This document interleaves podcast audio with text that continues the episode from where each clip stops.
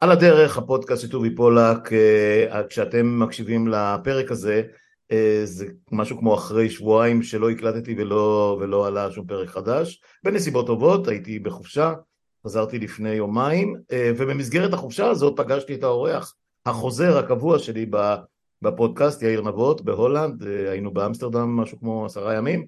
אז קודם כל טוב לפגוש אותך שוב יאיר, הפעם בדרך הרגילה שלנו, מה שלומך? כן, כן, בסדר גמור, היה מאוד נעים להיפגש כמובן פה. כן. אני בסדר, תודה. יופי, אז אה, לא דיברנו כמעט, דיברנו קצת אה, על, אה, על ענייני רוסיה, אוקראינה, אוקראינה, רוסיה, על, על ארוחה נחמדה באמסטרדם, אבל אתה יודע, העולם ממשיך להתנהל גם כשאנחנו לא מדברים עליו, או לפחות כשאני לא מדבר עליו, אז סיכמנו להיפגש שוב, כי קרו כמה וכמה דברים מאז השיחה האחרונה שלנו כאן בפודקאסט על, על ענייני המלחמה הזאת, אה, לדעתי שלושה ארבעה שבועות, משהו כזה, כי שבועיים ממילא לא הייתי כאן, אה, ו, וקרו דברים, קרו דברים גם באוקראינה עצמה, גם ברוסיה, אז ככה בבריף, לפני שנציג את הפודקאסט בצורה מסודרת ונחזור לשיחה מלאה, בבריף, מה, מה החמצתי בשלושת השבועות האחרונים? טוב, אז ממש אה, על קצה המזלג, אנחנו צופים בחודש האחרון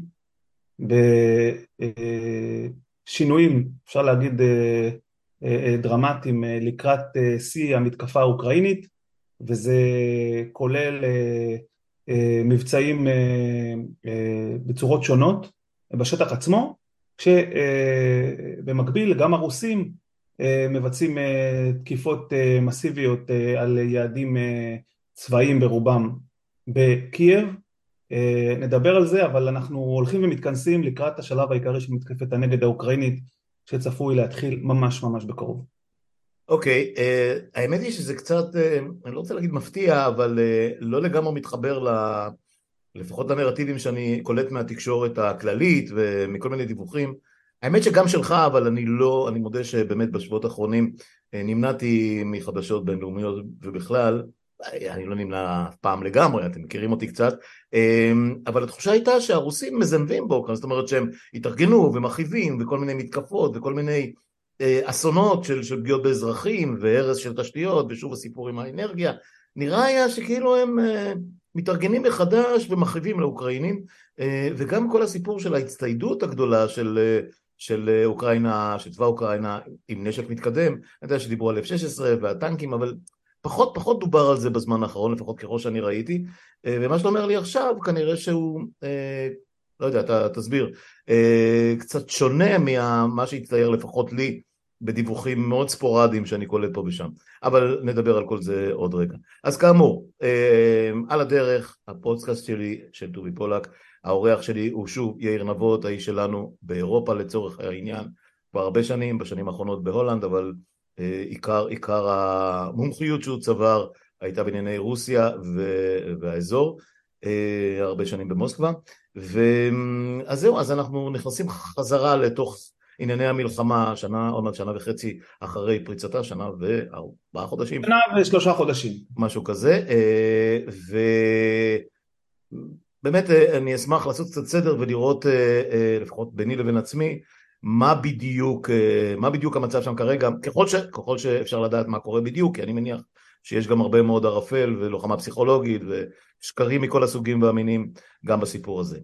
זהו, אמ, אנחנו, אני מקווה שבקרוב אה, בענייני הפודקאסט אני אוכל להשיק את הקמפיין שעליו דיברתי, אה, העיצוב כבר התרענן, הרשימת הרעיונות שיש לי בענייני השיווק הולכת ומתגבשת, אבל על זה אני מניח שאני אכתוב בנפרד, אני אדבר בנפרד, אה, ואחרי שנשמע את אה, קטע הפתיחה של הפודקאסט של סיילנט רגרשן, נחזור לשיחה מלאה עם יאיר נבות, עוד שנייה.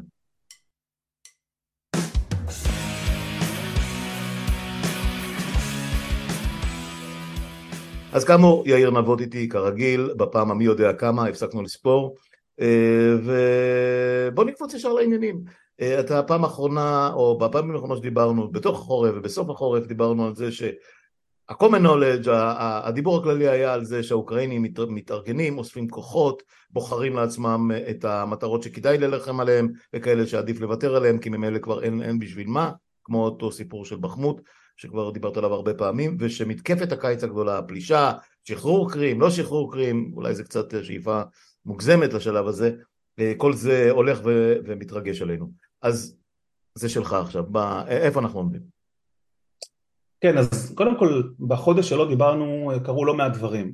נתחיל דווקא מהסוף, מה שקרה ממש אתמול, כי זו התפתחות מאוד מעניינת ואפילו דרמטית. אנחנו ראינו בפעם הראשונה, למעשה מאז הרחבת הפלישה בפברואר שנה, בשנה שעברה, מתקפת כטב"מים אוקראינית על מוסקבה. זו הפעם הראשונה שמוסקבה מותקפת בצורה כזאת, וממה שאנחנו יודעים ומהמידע שפורסם, אנחנו יודעים שמדובר במתקפה של בין 20 ל-30 כטב"מים, חלקם הופל על ידי הרוסים, חלקם פגע במטרות שונות שהרוסים כמובן לא, לא מפרסמים, ממה שאנחנו כן יודעים המתקפה הזאת התרכזה באזור מערב מוסקבה, לא רק העיר עצמה אלא יותר מחוז מוסקבה שמקיף, שהוא נמצא מסביב למוסקבה ולא סתם התרכזו באזור הזה, באזור הזה שוכנים לא מעט גם מבנים ממשלתיים אבל גם יש שם אזורים שלמים של שכונות פאר, שם מרוכזות אחוזות פאר של האליטה הפוליטית והעסקית של רוסיה, אלי הון למיניהם, שם גם נמצא המעון הרשמי של פוטין מחוץ למוסקבה ואני חושב סביר מאוד להניח שהוא היה ככל הנראה אחת המטרות, הם לא הגיעו אליו, הוא, יש מערכות נ"מ שמגנות עליו אבל מעבר לתוצאות עצמן ולעובדה שהתקיפה התרחשה, יש פה אני חושב סוג של איזשהו התפתחות שהיא ברמת ה... ברמה הפסיכולוגית מאוד מאוד חשוב להבין אותה, משום שאם היינו, אם הייתי אומר לך לפני שנתיים שכטב"מים זרים יתקפו מטרות במוסקבה, סביר להניח שהיית צוחק עליי ובצדק. אבל מה שאנחנו רואים, המלחמה הזאת היא מזרזת תהליכים מאוד מאוד דרמטיים ובמסגרת המלחמה הזאת נחשף, נחשפים גם הבעיות הקשות של הצבא הרוסי וחלק מהבעיות זה גם אנחנו רואים העובדה שמוסקבה חשופה למתקפות כאלה יש פה פן אני חושב פסיכולוגי תודעתי מאוד מאוד חזק ששיחק תפקיד מאוד חזק כנראה בהחלטה לבצע את המתקפה הזאת. האוקראינים מצידם לא לוקחים אחריות צריך לומר.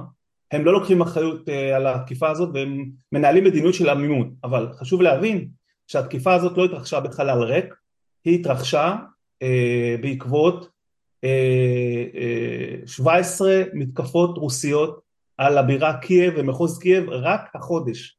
זאת אומרת בחודש מאי אה, רוסיה תקפה 17 פעמים יעדים במחוז קייב ובעיר קייב עצמה, אה, רובן הגדול יעדים ככל הנראה צבאיים שקשורים ל...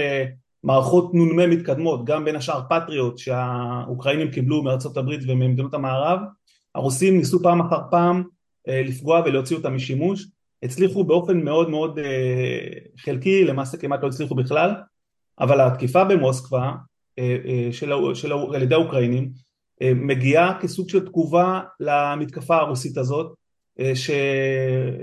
שבוצעה באמצעות טילי שיוט וכטב"מים מתוצרת איראנית במאותיהם בסך הכל, זאת אומרת אנחנו גם מבינים שהרוסים מקבלים, ממשיכים לקבל אספקה שוטפת מאיראן בנתיבים שונים אגב, כנראה גם דרך הים הכספי, דרך ספינות מסע שמכבות את המשדרים ומעבירות את כל הציוד הזה, אבל זו סאגה אחת, והסאגה הזאת היא מה שנקרא הלוחמה האווירית בין הצדדים, היא מתרחשת ובמקביל לה היא ומתעצמת ומסלימה אבל במקביל למלחמה הזאת אנחנו צופים בחודש האחרון למעשה, בלי שזה נאמר, למעשה בהתחלה של מתקפת הנגד האוקראינית בשלב, למעשה בשלב הראשון שלה.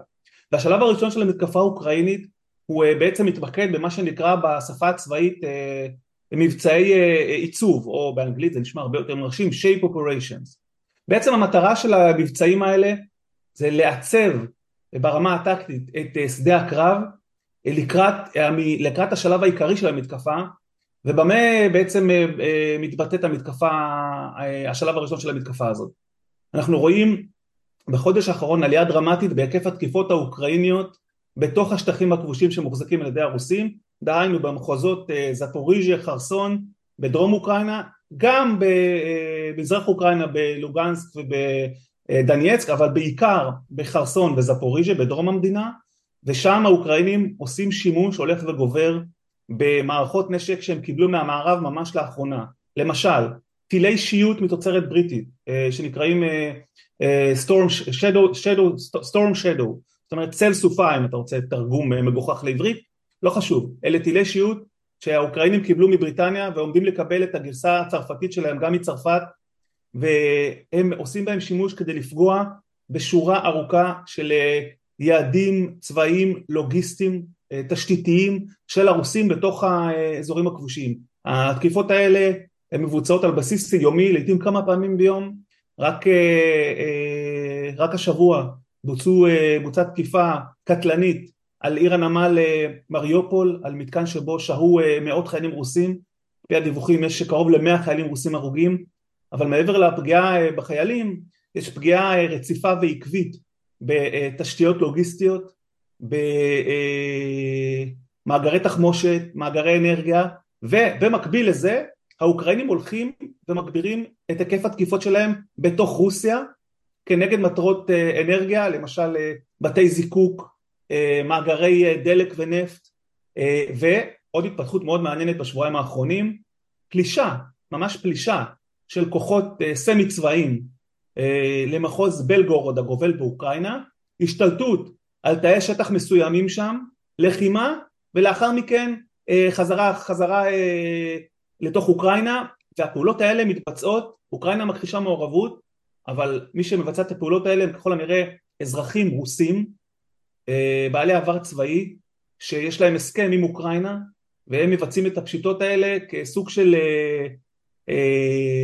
כסוג של פגיעה, רצון לפגוע ברוסיה תודעתית, להגחיך אותה ואפילו קצת נקרא לזה לעשות teasing בשלב מסוים הם הודיעו הכוחות האלה שהם מקימים את הרפובליקה העממית של בלגורוד, בלגורוד זה לא סתם נקרא ככה זה בעצם סוג של תמונת של חיקוי של מה שעשו הרוסים במזרח אוקראינה עם ההקמה של אותן ישויות לכאורה עצמאיות הרפובליקה העממית של דנייצק והרפובליקה העממית של לוחנס מה שהם עשו כבר ב... עושים להם בהפוך על הפוך. הפוך על הפוך אבל גורמים מבוכה מאוד גדולה הם תוקפים קרקעית בתוך רוסיה. עבור הרוסים מדובר פה במבוכה באמת ברמות אחרות. מרגיש כמו השפלה אמיתית למעצמה, מישהי שרואה את עצמה כמעצמה גלובלית כמו רוסיה. משהו שאני רוצה לחזור אליו שנייה אחת לחלק הקודם של התיאור שלך, אותה התקפה של כטב"מים על מוסקבה, וזה מתחבר למה שאמרת עכשיו בחלק הזה. יכול להיות, אתה אומר האוקראינים מכחישים כל קשר, אבל בניגוד נניח למצב ש, שבו רוסיה או צבא רוסיה יכול להגיד אני לא יודע, אנחנו לא יודעים בדיוק מה כוח וגנר עשה בכל רגע נתון כי הוא ישות עצמאית שמפוק... גם, אם היא חלק מהאופנסיבה הרוסית היא עדיין פועלת עם מסלול פיקוד משלה וכולי אצל אוקראינים יש דבר כזה? יש, יש כוחות אה, אקס אה, ממשלתיים ש... או אקס צבאיים שיכולים לפעול חוץ מאותם בדלנים רוסים שאתה מדבר עליהם כרגע אה, יכול להיות שמישהו אחר עשה את הפעולה הזאת מול מוסקבה ובאמת אה, זה לא משהו שמגיע מהלשכה של זלנסקי? זה, זה ייתכן? נגיד ככה מבחינת הפעולות של האוקראינים מי שאחראי על הפעולות האלה זה המודיעין הצבאי האוקראיני אה, אותם כוחות אה, קרקעיים בעצם אזרחים רוסים שהם מתנגדי המשטר של פוטין אבל הם חברו לאוקראינים והם אלה שאחראים לפשיטה הזאת למחוז בלגורוד אז בעצם יש פה סוג של לא העלמת עין אבל משחקים משחקים. מי שמסייע להם, מי שתמך בהם, מי שאפשר להם את העניין הזה ויכול להיות גם אחראי לחלק מהמימון של העניין הזה זה כמעט בוודאות המודיעין האוקראיני ברמה הרשמית האוקראינים כולל זלנסקי מכחישים מעורבות כן אבל זה, אבל זה, זה פעולות חי"ר או, או פעולות של מה אני יודע כלי תקיפה קלים. ג'יפים ג'יפים נגמ"שים אני יודע דברים מהסוג הזה. כן, אבל, כן. אבל כטב"מים ופעולות לא, סמי אוויריות זה, זה הרי לא יכול להיות סתם ככה אנשים מן לא לא. אז צריך להפריד צריך להפריד בין הפעולות. הפעולות של הכטב"מים הם כמובן פעולות אוקראיניות שההנהגה האוקראינית בוחרת, אפשר לומר בסוג של חוכמה, פשוט לא לקחת עליהם אחריות. הם למדו... אנחנו מכירים את זה מהאזור שלנו לא מעט. נכון, הם למדו מה, איך להשתמש במדיניות של מה שנקרא עמימות, אבל זה גם, זה כמובן סוג של משחק. ממש לפני כמה ימים ראש המודיעין הצבאי האוקראיני הבהיר, אמר בריאיון באופן ברור שאם המתקפות הרוסיות על קייב יימשכו אוקראינה תגיב. הוא לא אמר איך, הוא לא פירט. בזמן ובמקום שיראו לה. לא צריך להיות פון קלאוזביץ' בשביל להבין שהתגובה ככל הנראה הגיעה באופן אה, הזה. קודם כל המתקפה של הכטב"מים היא אה, לא דבר פשוט. זה לא זאת אומרת זה בין 20 ל-30 אה, כטב"מים. מישהו מטיס אותם מישהו בחר להם יעדים מטרות הם טסים בשמי, בשמי מוסקבה. אני ראיתי תיעוד של מערכת נ"מ בפרבר מוסקבאי משגרת טיל.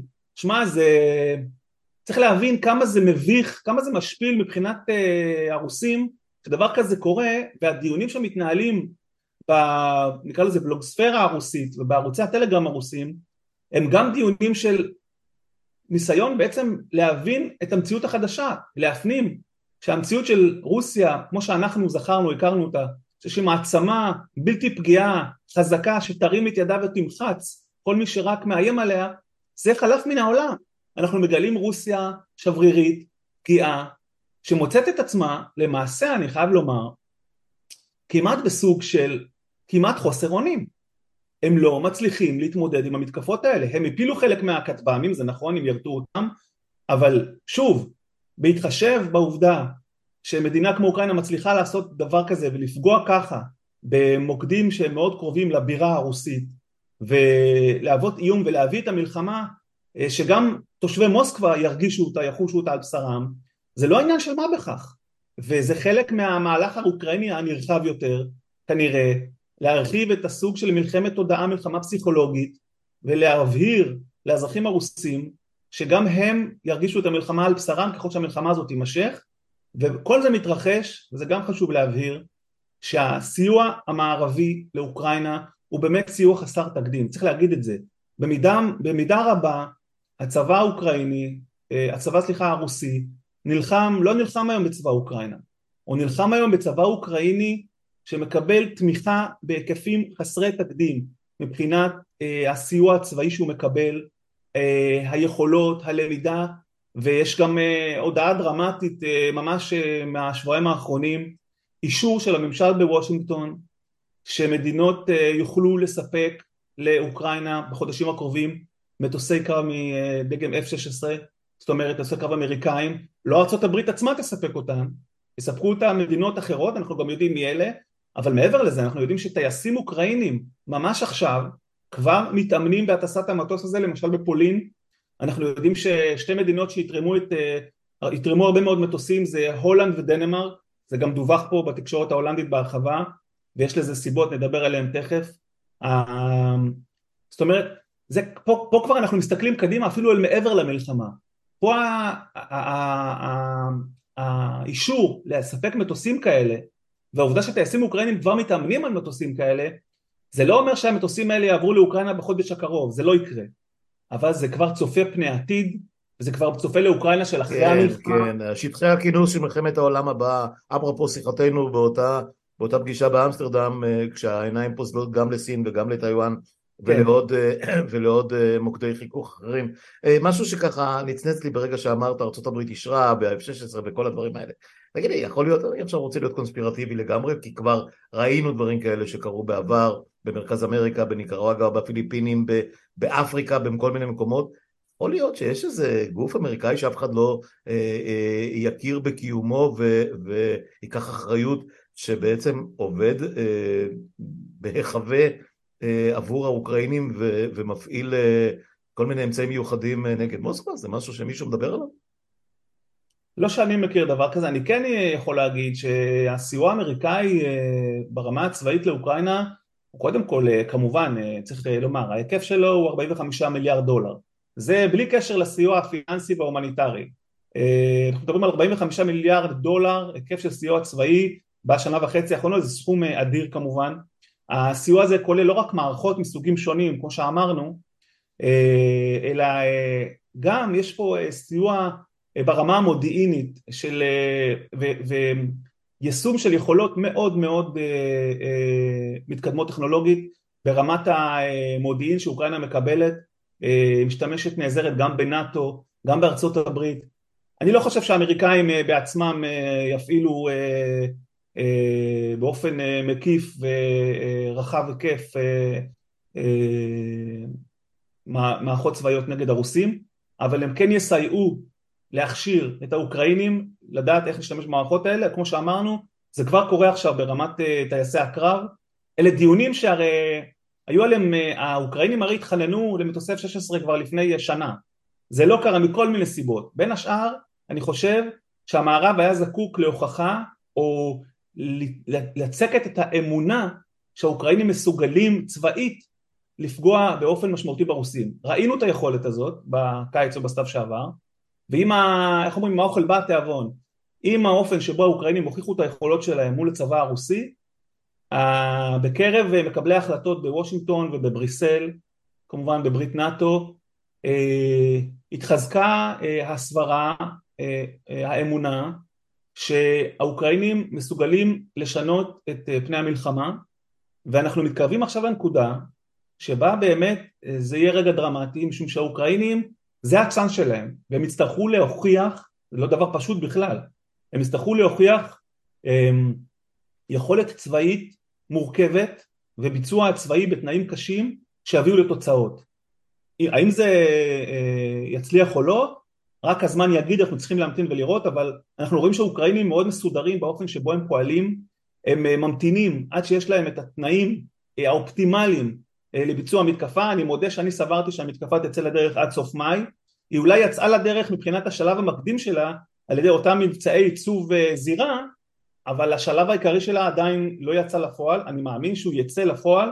ברגע שיתקיימו אה, שני תנאים עיקריים, התנאי הראשון זה שהאוקראינים יקלטו את כל היכולות המערביות שהם המתינו להם, רובם הגדול אגב כבר, אני לא מדבר על מטוסי F-16 אלא על כל, ציוד, כל הציוד הקרקעי האחר. אה, וברגע שמזג האוויר, אה, האדמה תהיה יבשה לחלוטין והמבצעים המקדימים ישיגו את המטרות שלהם ותגיע הנקודה העיתוי המקסימלי האופטימלי מבחינת אוקראינה היא תצא לדרך אני מאמין שזה ממש צפוי לקרות אה, ממש בתקופה הקרובה ימים אם לא שבועות אם לא ימים ספורים. אוקיי okay, אז, אז אנחנו כמובן נעקוב ונראה איך זה הולך להתבצע. אמ, שתי שאלות בעניין הזה, קודם כל אה, עד כמה באמת, אנחנו מדברים על ציוד, עוד פעם ציוד ועוד פעם אה, מערכות אה, מתוחכמות ומטוסים ונ"מ וכטב"מים וכל הדברים האחרים, אבל צריך גם להביא בחשבון שיש פה מדינה עם צבא שהלך והשתחרר בשנתיים האחרונות, בשבע, שמונה שנים האחרונות, אבל בעיקר מאז שהתחילה הלחימה, אבל הוא גם חטף אבדות והוא גם ספג מכות. עכשיו גם לכל החיילים האלה והקצינים והחיילים הפשוטים וכל השאר יש משפחות בבית שגם הם במידה רבה אה, סובלים. עד כמה, עד כמה אוקראינה באמת, אה, אה, מה מצב כוחה הפיזי, האנושי, המנטלי להמשיך ו, ו, ולהילחם נגד גוף שאולי הוא פרימיטיבי ו, ונראה רע מאוד באספקט הצבאי שלו, אבל הוא עדיין רוסיה עצומה מאות אלפים, מיליונים שיכולים להתגייס לשם, הרבה, הרבה יותר אדישות לאבדות, ככל שאפשר להגיד דבר כזה. אה, מה המצב באמת, אה, מה מצב הצבא האוקראיני ואוקראינה בכלל לקראת דבר כזה? נחלק את זה, תראה, ברמת האזרחים, אה, אני חושב שהאזרחים האוקראינים, עד כמה שזה קשה להגיד, למדו לחיות עם המלחמה בהיבט הזה שלמשל בקייב אה, החיים אה, די אה, מהרבה בחינות שבו למסלולם, זאת אומרת יש מצב מלחמה, בחודש האחרון יש 17 תקיפות שבהם גם יש פגיעות אזרחיות אם כי פחות אבל כן הרבה נזק לאזורים אזרחיים. אבל בתי הקפה, המסעדות פועלות, אנשים יוצאים לעבודה היכולת עמידה של האוקראינים באמת מרשימה. ברור שזה לא דבר של מה בכך שבחודש אחד 17 מתקפות אה, כטב"מים וטילים על הראש, אה, רובן הגדול כמעט כולן בשעות לילה אה, או לפנות בוקר, כמובן זה משבש את השגרה, זה מכניס למתח בלתי נסבל, ויש לזה מחיר כמובן, אבל ברמה הלאומית אני חושב שגם סקרי דעת קהל עדיין מוכיחים שזה, זה ה, נקרא לזה התפיסה כרגע ששוררת בקרב האזרחים למרות המחיר העצום שהם משלמים והנפגעים והחיילים האוקראינים שנהרגים והאבדות הן כבדות האוקראינים עדיין נחושים לנסות ולהפוך את הקערה במלחמה הזאת ולנסות ולשחרר עוד שטחים כבושים. אני חושב שזה גם מה שהם משדרים להנהגה האוקראינית והתמיכה המערבית המוצקה והעקבית מחזקת את התחושה בקרב האוקראינים שהם אכן מסוגלים אה, להביא לשינוי דרמטי במלחמה ולשחרר אה, שטחים כבושים אה, נרחבים מידי הרוסים. האם זה יצליח או לא נצטרך לחכות ולראות אבל זה ברמה נקרא לזה האזרחית. ברמה הצבאית שוב ברמה הצבאית אנחנו רואים עקומת למידה אוקראינית מאוד מאוד מרשימה של יכולת למידה ויישום מאוד מאוד מרשימות. ראינו את זה במשך השנה האחרונה עם מערכות שונות. צריך לזכור שבחודשים האחרונים האוקראינים בנו, ממש בנו חטיבות שלמות לקראת מתקפת הנגד הגדולה. המתקפה הזאת עלולה, סליחה עלולה, המתקפה הזאת אמורה לכלול בין 40 ל-60-70 אלף חיילים חלק גדול מהם בחטיבות שהוקמו לצורך חטיבות חדשות לגמרי מצוידות בציוד מערבי ומאומנות בהפעלה משולבת של כוח משולב כולל ארטילריה, תמיכה אווירית, שריון וחי"ר. וצריך להמתין ולראות איך הדבר הזה יבוא לידי ביטוי בשטח עצמו אבל יש פה, טוב יש פה אלמנט מאוד מאוד חשוב שאנחנו חייבים להזכיר אותו שוב ושוב והוא המוטיבציה. אם אנחנו משווים את המוטיבציה בקרב החיילים האוקראינים לקראת המתקפה הזאת ואת המוטיבציה בקרב החיילים הרוסים שרבים מהם הם חיילי מילואים ושכירי חרב שנשלחו לחזית ומצבם הוא, מצבם הוא לא אופטימלי מבחינת הציוד שלהם והמורל שלהם אז אני חושב שהאלמנט של מוטיבציה ומורל הוא דרמטי פה והוא יכול לשחק תפקיד מכריע לכשהמתקפה האוקראינית תצא לפועל. הרוסים בנו במשך חודשים קווי הגנה מאוד מאוד צפופים, מאוד נקרא לזה מאוד לא מתקדמים אבל מאוד קשים למעבר זאת אומרת זה מכשולי מעבר, זה, זה מכשולים שונים ושדות מוקשים ותעלות ובטונדות נגד נ"ט.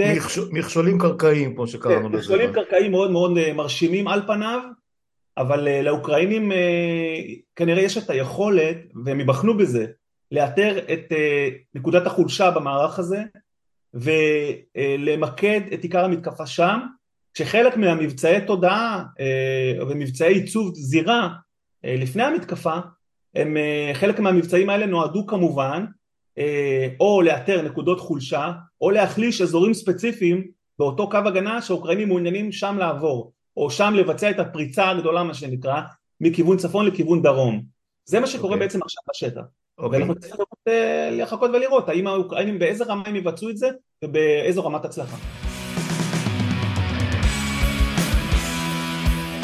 יפה, אז עכשיו כמו שאנחנו גנרלים קטנים שאנחנו יודעים ש... אתה יודע, לא צריך באמת להיות בעל השכלה צבאית נרחבת בשביל להבין את זה, כשאתה יוצא למשהו מהסוג הזה, מעבר לכל ההכנות והציוד והמוטיבציה וכל מה שדיברנו עליו, צריך גם מטרות, צריך הגדרה מסודרת וברורה של מטרות, מטרות ריאליות, זאת אומרת אם אתה הולך על מטרה של בוא נכבוש את רוסיה, מן הסתם אתה תיתקע כמו, כמו אנחנו יודעים מלפני לפני 60, כמה זה כבר? 80 שנה.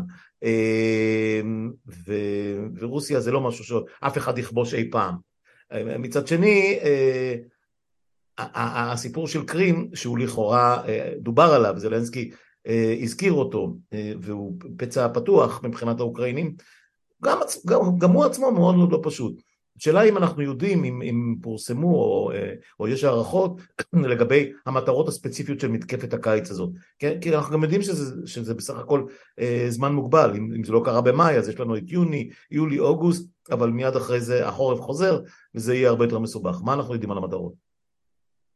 כן, אז בגדול, כמו שאמרנו, המטרה המרכזית של האוקראינים אה, היא לשחרר היקף שטח נרחב מהשטחים הכבושים. זה מטרה בגדול כמו שאומרים. ואת זה אנחנו כמובן צריכים לפרוס לאיך בדיוק עושים את זה ואיפה סביר להניח שהמתקפה תתמקד. דיברנו על חצי האי קרים. אה, חצי האי קרים אני חושב שלעת עתה יהיה קשה להגיע אליו בלי הצלחה מקדימה. אני חושב שבשלב מתקדם יותר של המתקפה במידה שהיא תצליח ברמה אה, מספקת יכול מאוד להיות שקרים, חצי האי קרים ושחרורו יהיו ממש אה, אפשרות מעשית מבחינה צבאית. כרגע אנחנו עדיין לא שם. אני מניח שהמטרה המרכזית מבחינה צבאית, המטרה הצבאית מבחינת האוקראינים אה, תהיה ככל הנראה אה, לוותר או נקרא לזה לחלק את השטח הכבוש שמחזיקה רוסיה, בעצם לנתק את המסדרון הקרקעי שמוביל מרוסיה גופה לחצי האי קרים דרך החוף הצפוני של חצי האי אזור. איך עושים את זה? מהלך כזה בעצם מחייב אה, אה, פריצה מאזור אה, מחוז זפוריז'ה בדרום אוקראינה שהעיר עצמה היא בשליטה אוקראינית אבל מדרום לה, במחוז מדרום לה בעצם זה בשליטה, אה, בכיבוש תחת כיבוש רוסי והמהלך הזה מחייב אה, בעצם אה, כיבוש אוקראיני אה, של אותו אזור מצפון דרומה לכיוון עיר מאוד מאוד חשובה שנקראת מליטופול. מליטופול היא בעצם על אמצע הדרך בין זפוריז'ה לבין חופו הצפוני של ים אזוב. והיא גם מוקד תחבורתי לוגיסטי קריטי של הרוסים. ולכן כמעט בכל התרחישים אה, האוקראינים התמקדו באזור הזה בתקווה לפריצה מהירה, אה, הצלחה להתגבר על אותה קו מכשולים ותנועה אה, דרומה. זו אפשרות אחת. זו אפשרות שרבים מעריכים שהיא תקרה, אבל מה? בגלל שכולם מעריכים את זה, הרי הרוסים הם לא טיפשים והם יודעים את זה גם כן, ולכן יש גם סיכוי שהאוקראינים ינסו להפתיע מאזורים אחרים ולהגיע מאזור שלא מצפים מהם, למשל לנסות להגיע אה, אה, מאזור אה, חרסון דרומה ולהפתיע את הרוסים משום שיש שם מכשול מאוד מאוד גדול בדמות נהר הדניפר הסיכוי שהאוקראינים יצליחו לצלוח ב... את הנהר הרחב ידיים הזה בכוחות מספיקים ולנוע דרומה לתוך קו המכשולים הוא אה, פחות גבוה, הוא בסבירות יותר נמוכה ולכן לא בטוח שהוא יתרחש. יש עוד אופציה, אה, מתקפה מפתיעה לכיוון מזרח לכיוון אה, אותם אה, מחוזות אה, לורנסק ודנייץ אבל שוב שם מרוכז רוב הכוח הרוסי.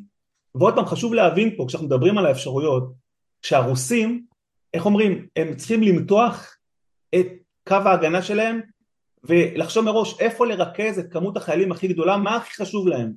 האוקראינים מצידם ככוח תוקף כמו שדיברנו קודם כן יש להם את היתרון שהם יודעים הם, יודע, הם, הם אלה שמחליטים לאן ללכת. הם אלה שבעצם היוזמים ולכן הם כן. כאילו מכתיבים את, ה, הם מכתיבים את המהלכים ו, והרוסים מתקשים מהבחינה הזאת שעליהם לפרוס כוח מגן לאורך קו חזית של יותר מאלף קילומטר. זה לא דבר פשוט כן. ואין כזה קו שאין בו נקודות חולשה. לבטח יש שם נקודות חולשה וזה בדיוק מה שהאוקראינים מנסים לאתר. וזה סוג של משחק. ברגע שהאוקראינים יזהו או יצליחו נקרא לזה לייצר את התנאים אה, להחליש את האזורים הספציפיים שאותם הם רוצים להחליש כדי לחדור דרכם אז אנחנו נהיה כמובן יותר חכמים. אבל בגדול, בגדול אני חושב שהמטרה האסטרטגית האוקראינית היא, אה, היא אה, לייצר חוצץ, לוותר, לחלק את השטח הנשלט על ידי הרוסים כדי לנתק את אזור חצי האי קרים, נקרא לזה ככה הם רוצים לנתק את חצי האי קרים. ברגע שהמסדרון היבשתי הזה אה, ינותק, אה, חצי האי קרים אה, תהפוך למקום שלרוסים יהיה הרבה יותר קשה לתמוך בו צבאית ולוגיסטית, אה, ולכן אם האוקראינים יצליחו לעשות את זה ולבודד את חצי האי קרים, אז הם ישיגו הישג צבאי משמעותי שיעזור להם מאוד לקראת ההמשך, שההמשך יכול בהחלט להיות ניסיון לנוע לכיוון חצי האי קרים, כן. אבל זה כנראה יהיה בלתי אפשרי בלי להשיג את ההישג המשמעותי הראשון שדיברנו עליו שהוא שוב ניתוק של האזור הזה והגעה לחופו הצפוני של ים אזוב במחוז זפוריז'ה, כל אזור גם צריך לומר האזור של מריופול, ברדיאנסק, כל ערי הנמל האלה שיושבים על, יושבות על החוף הצפוני של ים אזוב, האוקראינים רוצים להגיע סמוך אליהם ופשוט לנתק אותם. האם הם יצליחו או לא, זה מהלך מאוד מאוד אמביציוזי מבחינה צבאית. כן, אתה יודע, דיברת על הקו הגנה הארוך, גם, גם, גם לתוקפים יש פה בעיה, כי אתה, אם תרכז הרבה מאוד כוח בנקודת תורפה אחת, אתה יכול להיות דליל במקומות אחרים למתקפת כן, נגד. כן, גם, גם מהבחינה הזאת של... בוא נניח שהאוקראינים מצליחים מעל המשוער. כן. אנחנו מדברים על קו, על אורך זירה, נגיד מאזור זפוריז'ה עד לאזור החוף הצפוני של ים אזוב, בסביבות 100... 160-180 קילומטר. עכשיו, זה נשמע לא הרבה, כן. אבל אם אתה מתקדם מהר, אתה חושף את עצמך. אתה חושף את העורף שלך למתקפות כן, נגד. זה סיפור מורכב, האוקראינים כן. מודעים לזה, צריך לחכות ולראות איך הם יצליחו. עכשיו, אני לא, אני לא מתנבא, אתה יודע, אני גם לא, לא חושב שזה נכון, אבל אני חושב שהאלמנט של המורל, כמו שדיברנו קודם, הוא מאוד מאוד חשוב. ואם הצבא הרוסי אה, בשלב הראשון אה, של אותה, של, של השלב הקרקעי של מתקפת הנגד האוקראינית, איך, איך אומרים, אם, אם הוא פשוט אה, יתפזר לכל הרוחות ויהיה פה תמונות של חיילים רוסים נכנעים או נמלטים, בורחים, יכולות להיות לזה, או נכנעים בקלות, יכולות להיות לזה השלכות מאוד מאוד דרמטיות משום שהאוקראינים פשוט יידרו קדימה, יידרו קדימה ובעורף הרוסי זה ייצור תגובת שרשרת ש... קשה להבין uh, את ההשלכות של זה, או. כן, או שהם יילחמו עד החייל האחרון. כן, אז, אז, אז אני באמת, אתה הבאת אותי כנראה לא במקרה לצד השני. דיברנו לא מעט על, על, על מצב, מצב הצבא הרוסי, רוסיה בכלל. בהתחלה הבידוד היה כמעט הרמטי, הבידוד הבינלאומי, הגלובלי. נדמה שזה קצת מתרופף או התרופף כי תכלס העולם לא בנוי להחזיק דבר כזה לאורך זמן, אפילו, אפילו מול אה, גופים קטנים והרבה יותר, אה, אה, אתה יודע, מקומיים כמו איראן או צפון קוריאה או, או כל מיני מוקדים אחרים, אם זה היה בזמנו בסוריה וכן הלאה.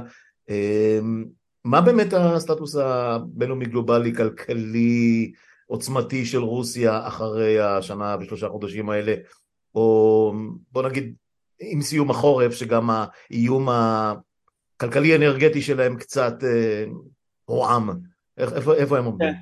אז, אז נגיד ככה, קודם כל אני מסכים איתך וצריך לה, להבהיר את זה למרות אה, רוסיה היא המדינה היום עם, אה, רוסיה היא מדינה היום תחת מספר הסנקציות אה, הגבוה בעולם מעל איראן, מעל צפון קוריאה אה, כמות סנקציות אדירה הוטלה על רוסיה על ידי אה, אה, גופים ומדינות מאוד חזקות ארה"ב, האיחוד האירופי אלפי סנקציות וברור שהן נותנות את אותותיהן.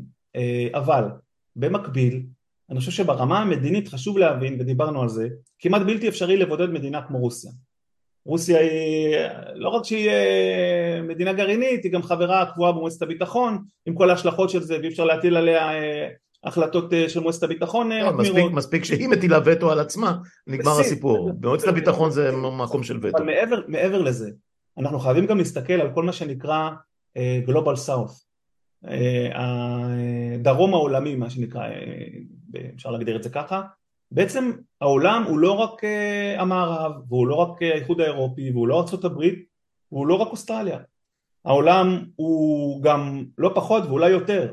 הוא גם סין והוא גם הודו והוא גם יבשת אפריקה והוא גם דרום אמריקה ובכל המדינות האלה אין שום סנקציות נגד רוסיה ורוסיה אה, מבחינתה בחוכמה מטפחת את היחסים עם המדינות האלה אה, השבוע אנחנו מדברים עכשיו בדיוק בזמן שבו שר החוץ הרוסי לברוב נמצא בסיור במדינות אפריקה היה בקניה בבורונדי מנהיגים אפריקאים הגיעו למוסקבה גם לפני שבוע ופגשו אותו, בין השאר, בין השאר מנהיג תימן ומנהיג סומליה, לא חשוב, אבל זה, זו דוגמה. ועוד דוגמה, בחודש אוגוסט הקרוב תתקיים בדרום אפריקה ועידת מדינות הבריקס, אותה, אותו ארגון שחברות בו הודו, סין, ברזיל, רוסיה ודרום אפריקה והוא אמור להתקיים בדרום אפריקה ועלתה שאלה האם הנשיא פוטין בעקבות צו המעצר הבינלאומי שהוצא נגדו יוכל בכלל להגיע לדרום אפריקה שעל פניו בגלל שהיא חתומה על אמנת רומא היא אמורה לעצור אותו.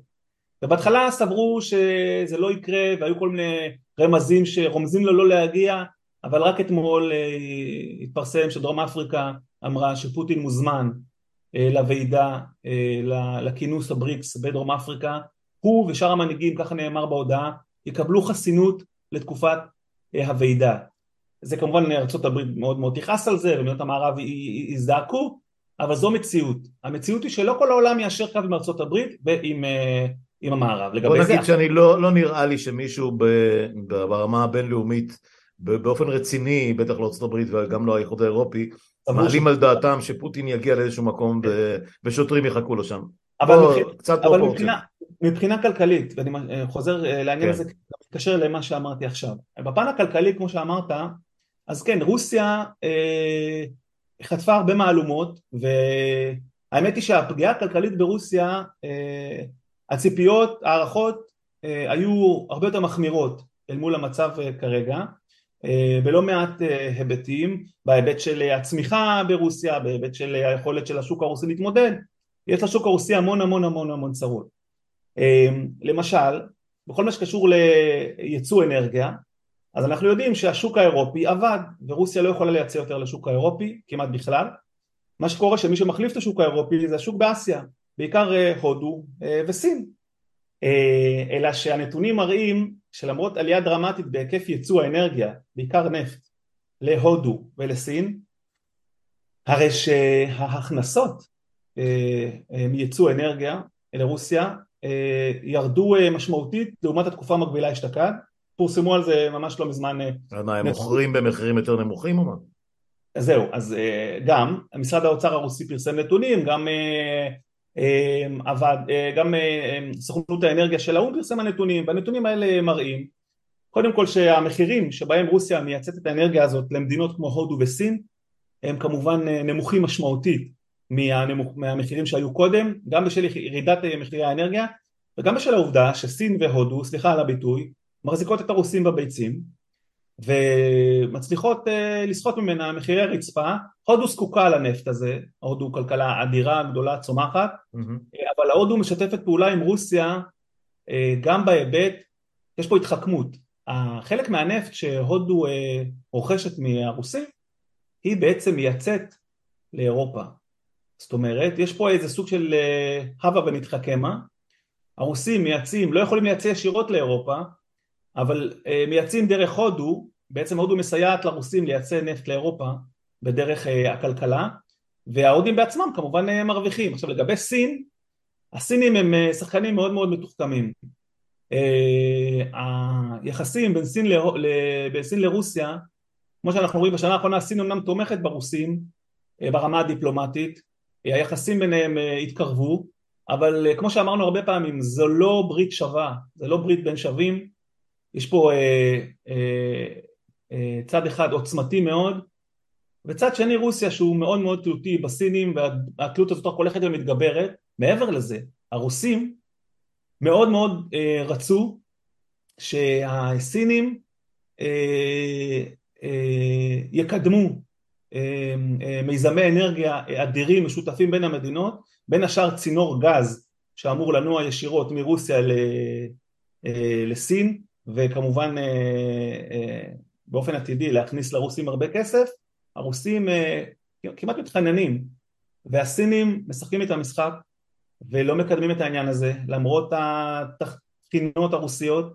זאת אומרת הסינים משחקים פה משחק מאוד מאוד מחוכם הם מבינים היטב את הקלפים שיש להם ואת העובדה שהם השותף הבכיר פה בשותפות הזאת והם מנצלים זאת לטובתם עד כדי כך שיש קולות בתוך רוסיה, בעיקר מצד לאומנים רוסים, שטוענים שבעצם רוסיה הופכת למדינת חסות סינית.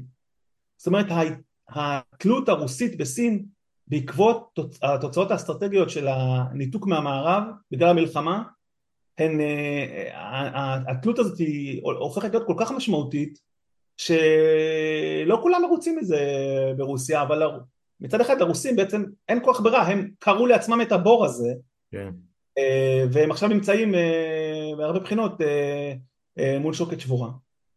כן, זה, זה כמו אותם סיפורים על על זה שאתה יודע, אה, האסירים שמגיעים אה, בפעם הראשונה לכלא ובוחרים, בוחרים, למי, אומרים להם למי כדאי אה, להתחבר ולמי כדאי להתחנף, אבל אז אתה נהיה השאוויש של אותו, של אותו בריון, הבריון של השכונה, הבריון של הכלא, הבריון של כן.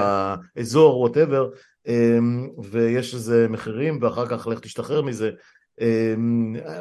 למרות שאם אתה שואל אותי, בלי להיות אסטרטג דגול, אה, כי אני בכלל לא, אה, אני לא בטוח שאמריקאים אוהבים את הסיטואציה הזאת. זאת אומרת, אם אנחנו מסתכלים על המערב כרגע, אה, בסופו של דבר זה התחברות של כוחות, גם אם רוסיה מושפלת וקטנה וגם אם לסין יש אינטרסים משלה, כשאתה מתחיל לחשוב על, על, על, על אלימות גלובלי כלשהו, לא משנה מאיזה סוג, שבצד אחד ארה"ב ומערב אירופה ובצד השני סין ורוסיה המזדנבת אה, מאזן כוחות שהעולם המודרני עוד לא ידע, זה סיפור מאוד מאוד כן, מורכב. כן, ובעניין הזה דיברנו על זה גם אה, כשנפגשנו באמסטרדם. כן. אני חושב ש... אני לא חושב שאנחנו נמצאים כרגע במלחמת עולם, mm-hmm. אבל אני חושב שהמציאות הגלובלית היום והאופן שבו היא מתפתחת, זו אולי הולכת להיות, או כבר סוג של התפתחות, או לקראת תקופה אולי המסוכ... המסוכנת ביותר מאז משבר קובה, בהיבט הזה שנוצרים להם צירים. והצירים, ש... שני צירים עיקריים, שברקע כל הזמן גם הסוגיה של טיוואן, אה, שעשויה להיות בסופו של דבר הסוגיה שתביא לפיצוץ הגדול. אה, הציר הראשון הוא הציר, נקרא לזה אנטי מערבי, מדברים על ציר שבמרכזו סין, רוסיה, מדינות כמו צפון קוריאה, איראן, מדינות שהסנטימנט המערבי, הסנטימנט הוא כמובן אנטי מערבי מוחלט, אה, אפשר להוסיף לזה עוד מדינות אבל אלה בעקרון המדינות העיקריות שזה עוד פעם אה, אה, סין, רוסיה, צפון קוריאה, איראן, סוריה, מדינות כאלה. בציר השני בעצם נקרא לזה מדינות המערב הדמוקרטיות וזה לא רק מערב אירופה אנחנו מדברים על הברית אנחנו מדברים על כמובן נאט"ו ומערב אירופה אבל בנוסף להן אנחנו מדברים גם על אוסטרליה, אנחנו מדברים גם על אה, אה, יפן, אה, ויפן... הברית, הברית האוקיינית, כן, ויפן, בדיוק, ויפן באופן מעניין היא אה, גם חוששת מאוד מסין. אה, אפשר לכלול בברית הזאת גם את דרום קוריאה אני חושב, ויש לך פה פתאום שתי כן. זירות כן, היפנים ש... גם הם המאוימים המיידיים אה, מצפון קוריאה. יפן מאוד מאוימת מסין, ואחת ההנחות היא, אחת הסברות היא אה, אה, ברגע שסין אה, תחליט לנסות ולכבוש את טיוואן ולהשתלט עליה בכוח, תקיפה מקדימה של הסינים תכלול גם את הבסיסים האמריקאים ביפן. אה, ועוד לא הוספנו לפה. או שכן, אוסטרליה, אמרנו אוסטרליה. כן, אמרנו אוסטרליה. כן, אז, אז, אז פה אתה פתאום רואה, עכשיו לגבי מדינות אחרות שהזכרת, יש את הודו. הודו היא באופן ממש קלאסי אה, כמו פעם, בלתי, זאת אומרת היא לכאורה מדינה אה, ראש החטא של הבלתי מזדהות, כן. אבל היא על הגדר, היא על הגדר משום שיש לה... אז זהו, אבל המערב לא בהכרח יכול לסמוך עליה, זאת אומרת בגלל שהיא על הגדר. לא, בהחלט לא. זה לא, העניין. לא יכול לסמוך עליה שהיא תתערב צבאית אה, לטובת, אני חושב במקרה של עימות כזה, הודו למרבה הצער עשויה באמת להישאר על הגדר, כמו אגב מדינות לא מעטות אחרות, אבל אנחנו רואים פה סוג של, נתאר את זה כמו איזה סוג של, סוג של משפך אנחנו רואים מציאות שהיא לאט לאט מתכנסת לאיזושהי אה, אה, נקודת חיכוך או פיצוץ, אנחנו עדיין לא שם אני חושב, אבל אנחנו מתקדמים לכיוון הזה מבחינת האופן שבו אה, גם סין משפיעה על הזירה הבינלאומית ואיך שסין, אה, אגב, גם עושה פעולות אה, יותר ויותר אסרטיביות בזירה שלה אה, גם נגד אה, גורמים אמריקאים, גם נגד הצבא האמריקאי. זאת אומרת זה הולך ו... ומתכנס למקום המאוד מסוכן כולם, הזה. כולם איכשהו מנסים... למשוך בזנב ובריסים של האריה, שהתחושה היא שהוא, אולי הוא לא, אולי הוא לא פחות חזק, אבל לא בהכרח בראש שלו להיכנס לעימותים שבעבר הוא ממש קפץ אליהם, ב, לא יודע אם בשמחה, אבל קפץ, קפץ למים האלה, אם זה היה במרכז אמריקה, ואם זה היה בדרום אמריקה, אם זה היה באפריקה, ואם זה היה במזרח התיכון. הטראומות של עיראק פעמיים, ואפגניסטן, שלא נדע, וכן הלאה, האמריקאים היום חוזרים במידה רבה מאוד בתקופת הבדלנות, לפחות ברמה המעשית, הם לא שולחים כוחות, זה דבר דרמטי. אני חושב שיותר מזה אני אגיד לך, אני חושב שכשאנחנו מדברים למשל על איראן, ולהקשר הישראלי, שארצות הברית, קודם כל לגבי אוקראינה, זה ברור שהאמריקאים וממשל ביידן באופן כללי היו מאוד מאוד מעוניינים, כל עוד זה היה תלוי בהם, באמת להתמקד במה שקורה באסיה ובסין, ביידן גם אמר את זה, זה היה כן. המטרות של הממשל, אחד מעקרונות המדיניות של הממשל של ביידן, מה שקרה עם אוקראינה, הפלישה הרוסית לאוקראינה, פשוט חייבה את אה, ארצות הברית אה, לשנות את, ה, אה, לשנות את הניווט של הספינה וכן, והם עושים את זה עד עכשיו צריך להגיד באופן מרשים מבחינת הסיוע שהם מעניקים mm-hmm. לאוקראינה, אבל הראש שלהם והמבט שלהם והמבט על האסטרטגי שלהם הוא ממשיך להיות ממוקד אה, אה, בסין. בהקשר הזה הדיבורים בישראל על מה שמתרחש באיראן וההנחה שאפשר לגרור את ארצות הברית לאיזושהי הרפתקה צבאית נגד איראן אה, לדעתי, לעניות דעתי הענייה אני לא, אני לא, לא טייס קרב בעברי ורחוק מזה אבל אני כן יכול לומר שמי שחושב שישראל תוכל לבצע תקיפה באיראן באופן עצמאי ללא אישור, לא, ללא תיאום ארצות הברית, תקשיב, תקשיב, לא מבין על מה הוא מדבר. דיברתי עם מספיק אנשים ואני מספיק זמן נושם על פני הכדור הזה וקצת קצת קצת קראתי ולמדתי וראיתי גם במו עיניי אין שום דרך מעשית לתקוף צבאית ולנטרל, אתה יכול לתקוף, אתה יכול לזרוק פצצות, אתה יכול להעיף טילים, זה לא יעצור שום תוכנית גרעין אה, זה מקסימום ידגדג אותם קצת. אגב, אם כבר מדברים על זה, דווקא הדברים אה, שמיוחסים למוסד הישראלי, מאיר דגן במשך שנים, כל העקיצות הקטנות יותר והכל, כנראה עשו יותר עבודה, לא שאני תומך, לא, לא מספיק מבין בזה, וזה תמיד נראה לי, אה, אה, אה, לא יודע, ברמה האישית זה נראה לי תמיד אה, אה, מצ'ואיזם והתרברבות במקום שבו אנחנו לא בכלל בסדרי הכוח האמיתיים של הדבר הזה, אבל שוב זו דעתי הפרטית לגמרי, אה, בלי, בלי להסתמך על כלום. אה, בטוח שאופנסיבה של חיל האוויר ושל מערך טילים ושל סיפורים והכל, א', מצד אחד זה לא יזיק, ב', מצד שני זה יכול אה, להביא עלינו אסון בקנה מידה באמת אפשר לשחרר אותו. להגיד לציבור, אני לא חושב שהמנהיגים שלנו כמובן יגידו את זה באופן פומבי על הציבור הישראלי, אבל אני חושב שלציבור הישראלי חשוב שהוא יבין אני אומר את זה כמעט ב... כקביעת עובדה, שאיראן היום... מדינת צו גרעינית שיכולה להיות גרעינית ברגע שתחליט. כפסע ממה שנקרא קרבה לסף הגרעיני, שההבדל, או מה שמבדיל בינה לבין להגיע לסף הזה, זה עניין של החלטה פוליטית. לגמרי, לגמרי, כולם אומרים את זה. הם גם הסיקו מסקנות והפיקו לקחים, וקברו, יש עכשיו אתר, אה, פורסם על אתר אה, חדש, שקבור 200 מטר מתחת לאדמה, כן. אני חושב שבמערב כבר מפנימים את זה כנראה, ובישראל יפנימו את זה אני חושב, בקרוב, שיכול להיות שצריך לעשות שינוי אה, מחשבתי, והגיע הזמן... מזמן, יאיר, הבינו מזמן, יש הבדל עצום, עצום בין הרהב הפומבי לרמת ההבנה האמיתית. שאולי הגיע הזמן להבין שהמדיניות הישראלית כלפי איראן צריכה לעבור אה, מסיכול להכלה.